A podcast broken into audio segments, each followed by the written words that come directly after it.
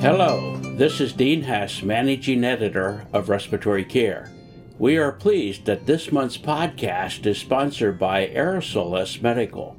Who is comfortable delivering nebulizer treatments to their patients with COPD and asthma during the pandemic? Aerosolus Medical has introduced a new product into the market that addresses this concern. It's called the Safety Neb. What makes the Safety Neb special is its highly effective viral filters combined with its CPAP mask like tight seal against the patient's face. The Safety Neb allows us to safely treat patients with COPD and asthma even if they have COVID. The Safety Neb was designed with the utmost focus on protecting the safety of healthcare personnel without compromising medication delivery. For additional information, visit safetyneb.com. That's one word, S A F E T Y N E B.com. Now we will hear this month's podcast from our editor in chief, Rich Branson. Hi, and welcome to the February 2021 Respiratory Care Editor's Commentary and Podcast. I'm Rich Branson, editor in chief of Respiratory Care. We appreciate you taking the time to join us today. This month's Editor's Choice paper evaluates the role of respiratory therapists in evaluation of patients with chronic obstructive pulmonary disease in preparation for hospital discharge to home oxygen therapy. Tan and colleagues use an online questionnaire distributed to respiratory therapists nationwide, asking their level of involvement in evaluating patients for home oxygen. Of the nearly 500 respondents, 58% reported consistent evaluation of patients at rest. 43% reported evaluation during activity, and 14% during sleep. A Midwest practice location and greater familiarity with Medicare guidelines were associated with a greater odds of evaluating patients at both rest and during activity. They concluded that respiratory therapists do not routinely evaluate COPD patients for home oxygen therapy prior to discharge, and only a minority are involved in selecting home oxygen equipment. Mader provides an accompanying editorial suggesting lack of respiratory therapist involvement may lead to suboptimal usage secondary to incomplete patient education and improper selection of portable oxygen devices that fail to meet the patient's needs. This study is really important as we start to look at the current paradigm of oxygen concentrator companies direct to consumer advertising and selling um, devices which may not meet the patient's needs. Miller and coworkers retrospectively reviewed the use of high frequency jet ventilation over a five year period in pediatric subjects. In a small sample of 35 subjects, high frequency jet ventilation resulted in improved ventilation, but no changes in oxygenation. Only 12 subjects remained on high frequency jet ventilation for more than 72 hours, and the sample size was um, too small to evaluate mortality.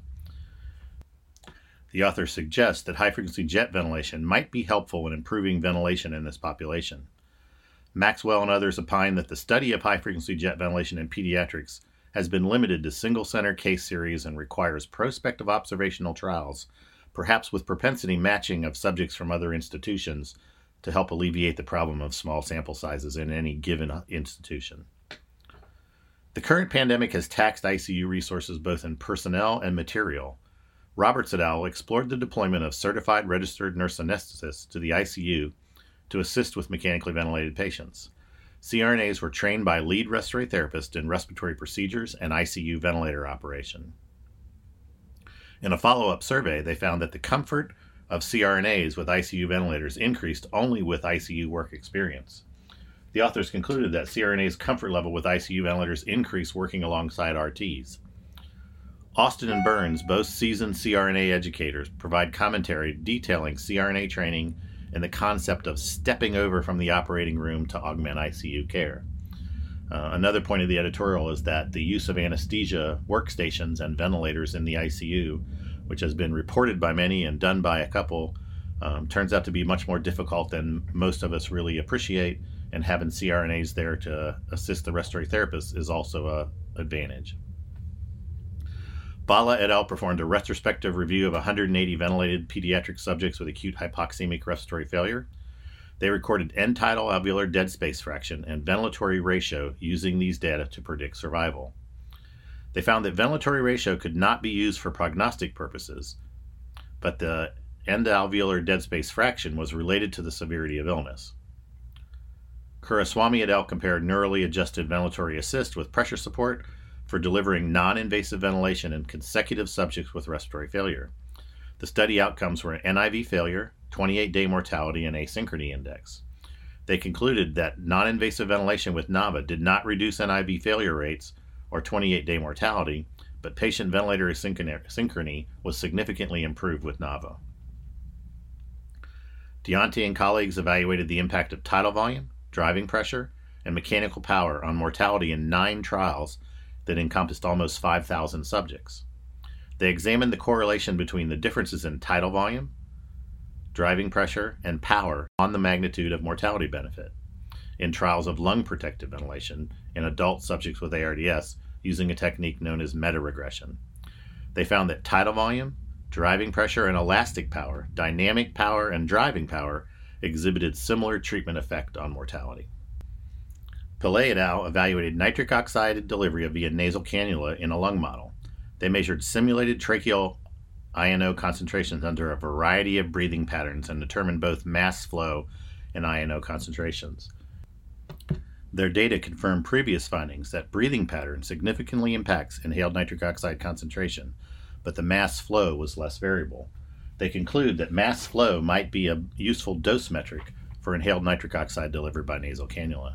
It's interesting to note in this study they use carbon dioxide as a surrogate for NO as to avoid the use of a chemiluminescent analyzer that's rapid enough to determine these very rapid changes in inhaled nitric oxide um, a very expensive and not common laboratory device.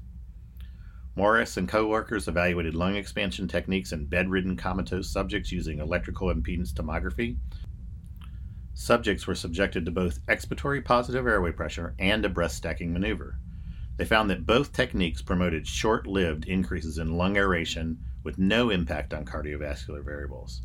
This is yet another study that demonstrates that a lot of therapies that we perform in respiratory care have short term benefits but not the long term intended consequences, and this needs further study. Burton and colleagues queried the National Surgical Quality Improvement Program, often known as the NSQIP database, to determine factors associated with a 30 day reintubation following aortic valve repair. Over a calendar year, nearly 6,000 patients from NSQIP were evaluated. The main factors associated with reintubation were the presence of COPD, congestive heart failure, and bleeding disorders. This makes sense as one group of patients um, suffers from problems related to cardiopulmonary dysfunction, and the third needs reoperation because of bleeding. Hickmann et al. evaluated the immediate impact of sitting out of bed on exercise on lung aeration in critically ill patients, again using EIT as well as physiologic variables. Subjects included ventilated and spontaneously breathing individuals receiving both passive and active ex- exercise. Their data suggests that a sitting position and exercise increased lung aeration and improved oxygenation in the more severely hypoxemic subjects. I think EIT is going to provide a method for a respiratory therapist to monitor the therapies that we perform and give us knowledge that we've never had before available at the bedside. Kallet and Lipnick retrospectively evaluated the correspondence between the ratio of end tidal to arterial carbon dioxide tension and dead space to tidal volume ratio in subjects with ARDS. They found a strong correlation between PETCO2, PaCO2, and dead space to tidal volume ratio, and concluded that the former could be used as a surrogate for the latter to provide a simple and practical measure of ARDS severity and response to treatment. Um, Rich Kallet has done a lot of work with VDVT and ARDS, including a publication in the New England Journal, and this simplifies the ability of the respiratory therapist at the bedside to determine a surrogate of VDVT. Martinez et performed an observational study of carbon monoxide, pulse rate, and pulse oximetry saturation in hookah lounge patrons. Hookah lounges have become very popular on college campuses in the last decade. They measured exhaled carbon monoxide, pulse SpO2, and pulse carboxyhemoglobin of volunteers upon entry and exiting a hookah lounge. While there were increases in carbon monoxide, changes in other variables were clinically unimportant. They concluded that CO exposure in hookah smokers is important and long term consequences require study. Williams and others compare the attitudes of nurses and respiratory therapists in a pediatric hospital toward addressing environmental smoke exposures during their hospital stay. Using an online survey, they recorded caregiver responses related to smoking cessation discussions with family and screening for smoke exposures. They conclude that compared to pediatric nurses, respiratory therapists reported higher rates of confidence in providing cessation interventions, screening for smoke exposure, and counseling on reduced smoke exposure.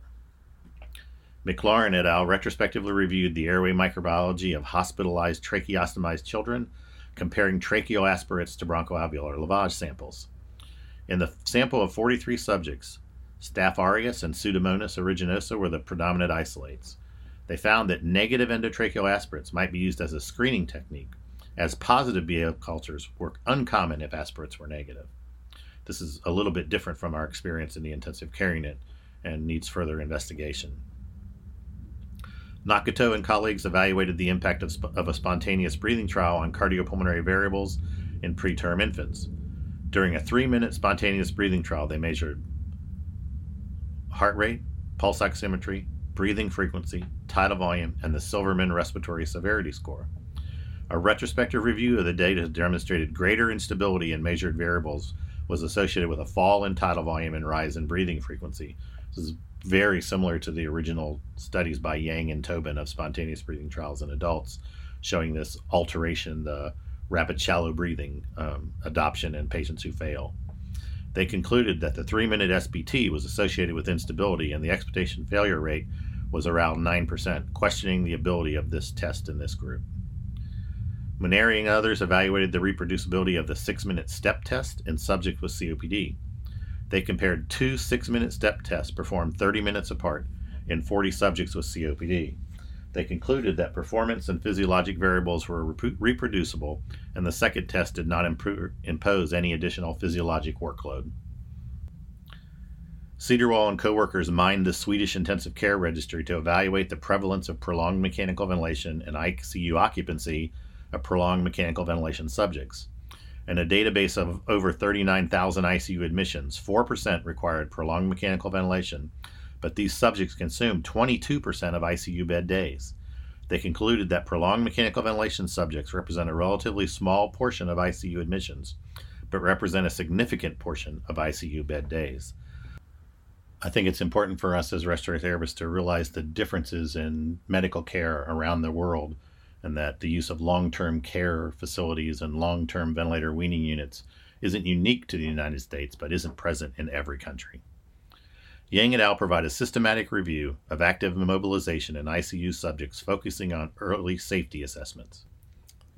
Pu and others performed a systematic review of variable corticosteroid doses on COPD exacerbations. Koda and Ali contribute a narrative review on the role of incentive spirometry on postoperative pulmonary complications following surgery.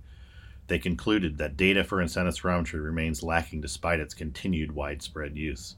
This is an ongoing theme for the journal over the years, and particularly in the last few years, a number of studies demonstrating incentive, spirometry has very little impact. Orso and colleagues provide a narrative review of mechanical ventilation during mechanical compressions in subjects undergoing cardiopulmonary resuscitation. They conclude that the optimal mode of ventilation, breath type, and volume has yet to be identified. We appreciate your attention to the podcast and following respiratory care and hope to see your work in our publication in the near future. Have a good day. To receive the content of this and past issues of the journal, visit our website at www.rcjournal.com. There you can also subscribe to receive podcasts of future issues.